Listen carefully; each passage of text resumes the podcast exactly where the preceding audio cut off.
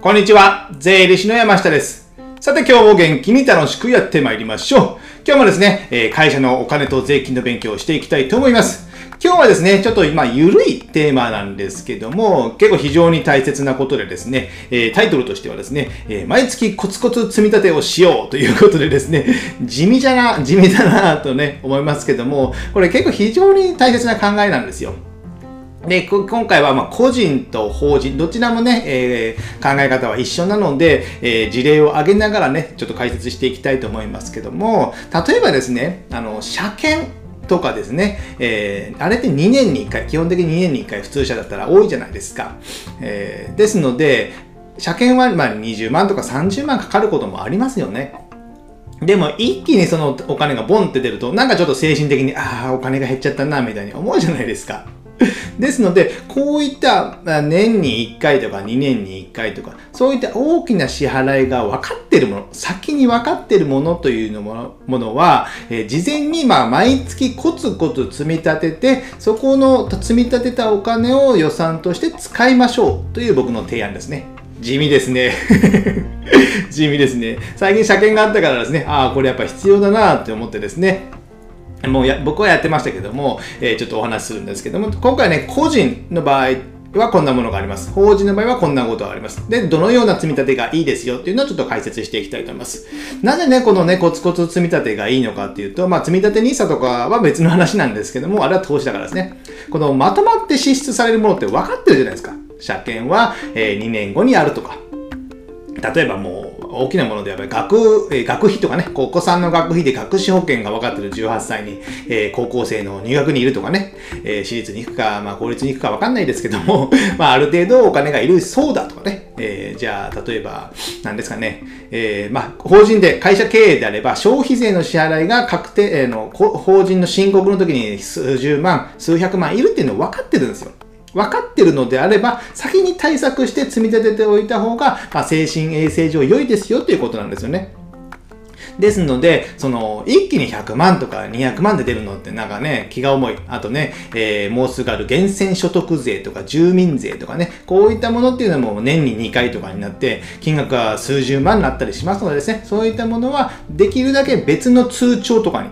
別の通帳に貯めておく。あまりふた普段見るような通帳ではなくてですね、別の通帳に積み立てておく。僕はですね、え積み立て定期積み木みたいな感じで、毎月10万とかを引き落としして、もう口座にないものみたいなね。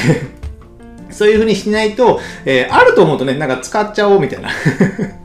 ま僕だけですかね、思ってしまいますので、ちょっと安心してしまいますので、僕はもう見ないような通帳にしています。じゃあですね、個人と法人ね、どういったものがあるかというのを話していくんですけども、個人の場合ですね、個人の場合はですね、さっき言った車検とかですね、車検は2年に1回。あと、まあ、税金関係ですね、個人事業主とかであれば、あの、住民税が前回のね、えー解説でも話しました通り、年に4回とかになってですね、えー住民税っていうのは去年の収入に対して今年6月以降に、えー税金を、住民税を払うことになるので、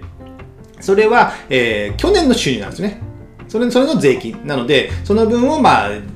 ある程度予測して積み立てておくっていうのも意外にいいのかなと思います。あと、学費ですね。お子さんの学費をいくらにしておくかとかね。僕、うちではね、学資保険は入ってません。なぜかというと、学資保険利回りが悪すぎるからですね。マイナス、ん ?100% 積み立てて、100%以下になることもあるみたいなんで、僕はあんまちょっと知りませんけども、あんまり良くないので、僕自身はその子供の名義の証券会社の口座を作って、そこでインデックスファンドを買ってます。なので、利回りが出るというね。なんで5%以上でも回ってるんじゃないですかね、今はね。ですので、まあ、積み、18歳とか20歳になる頃には、積み立てた額以上の、まあ、倍ぐらいには軽くなってると思うので、まあ、そこは心配してないかなという感じです。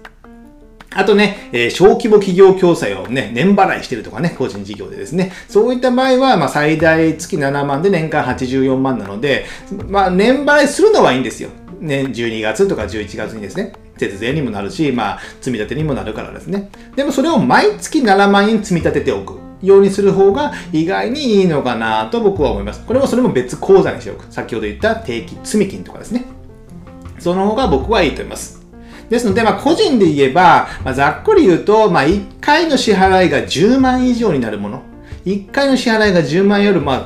家計にもよりますけども、僕みたいな庶民の生活であれば、1回のあたりの支払いが10万以上になるものは、できるだけ積み立てておく。10万っていうことは、まあ、12で割ると、まあ、8000とかそんぐらいじゃないですか。なので、1万円、毎月1万円以上の積み立てが必要なものであれば、えー、積み立てておいた方が僕はいいのかなと思います。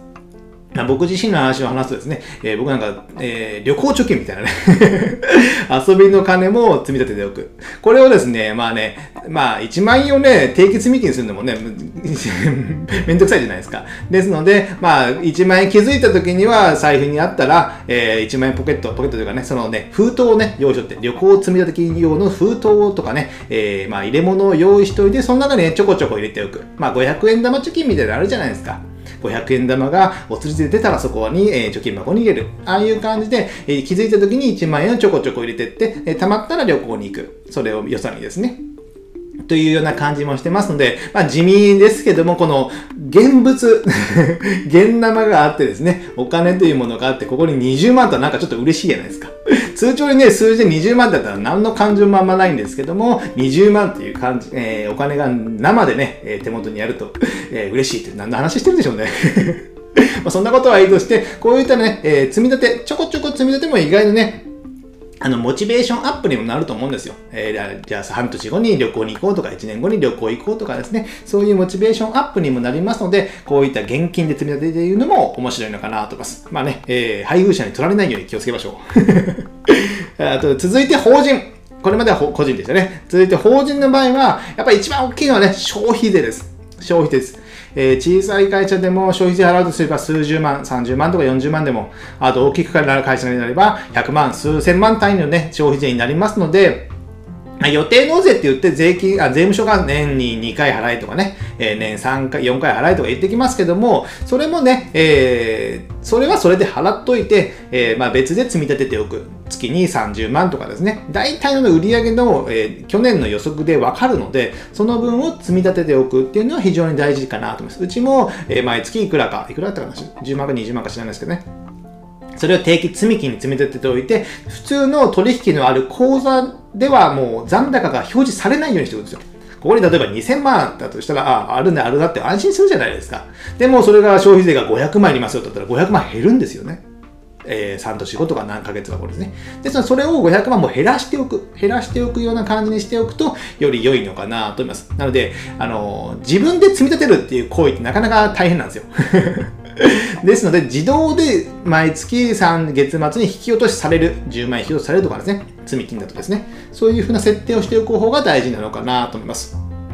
あと、この、6月とか7月はね、住民税のね、特別、えの納期の特例とか、所得、源泉所得税の納期の特例、これね、結構大きくなるんですよ。従業員さんが、まあ、4、5人であっても、社長の給料がある程度あれば、えー、数十万、4、50万単位でね、納税することになりますので、ここはね、ここの、えー、半年ごとに積み立てていく。で、通帳別にされてる方もいらっしゃいますね。毎月その給与から差し引いた源泉所得税とかを、その分をまあざっくりまあ30万、あ10万であれば10万を毎月別の通帳に入れておく。まあこれも定期積み金でもいいと思います。これを半年、半年とか定期積み金できるのかな？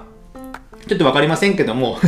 まあ1年ごとにぐらいでしてたら、ちょうどいい具合にね、えー、塩梅になるのかなと思います。あとね、えー、面白いのは、賞与とかね、えー、賞与。え、従業員さんがいらっしゃる方であれば、賞与を、まあ、夏と冬、まあ、払いたくないでしょうけど、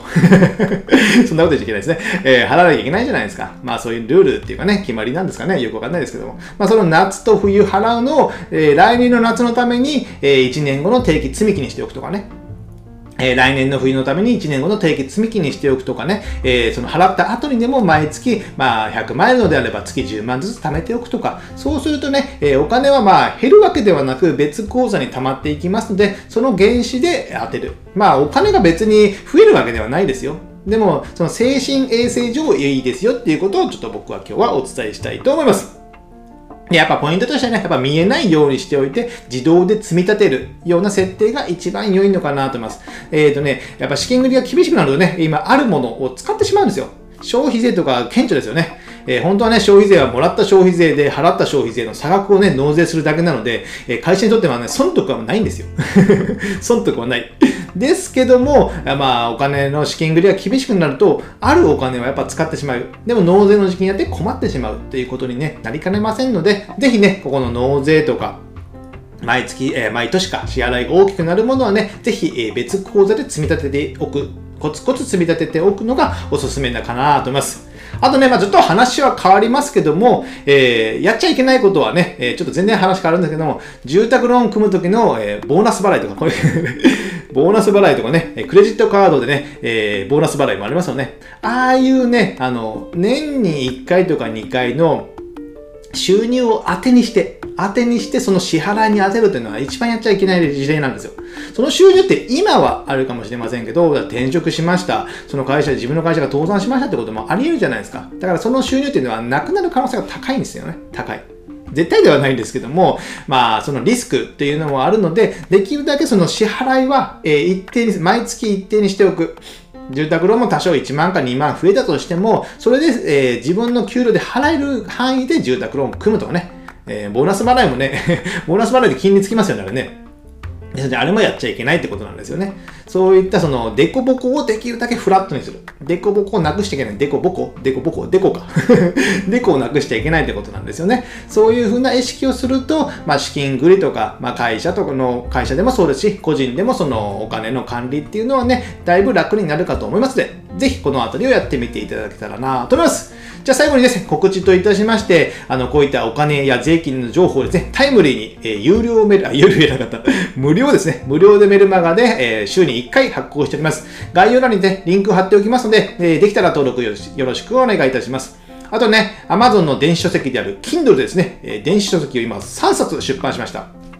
あの、中小企業の決算書の本が2冊と、あと保険の本もね、最近、2021年6月に出版しまして、こちらねえ、個人の方の保険の入り方とか、こういったものは必要ですよ、不要ですよ。で、こういう特典、特約とかもあるので、これをつけておかないと、せっかく入っておいたのに保険があんまり出なかったという悲しい思いもしますので、ぜひね、こちらの方も手に取って、え読んでいただけたらなと思います。あの、Amazon のね、 Unlimited の月980円に入っていらっしゃれば、3冊とも全部ね、無料で読めますので、全然コスパ高いんじゃないですかね。一回ね、えー、入っていただいて、もう1ヶ月で解約して全部ダウンロードして読んでみるっていうのもありかなと思います。じゃあ今日はこれぐらいにしたいと思います。ではまた次回お会いしましょう。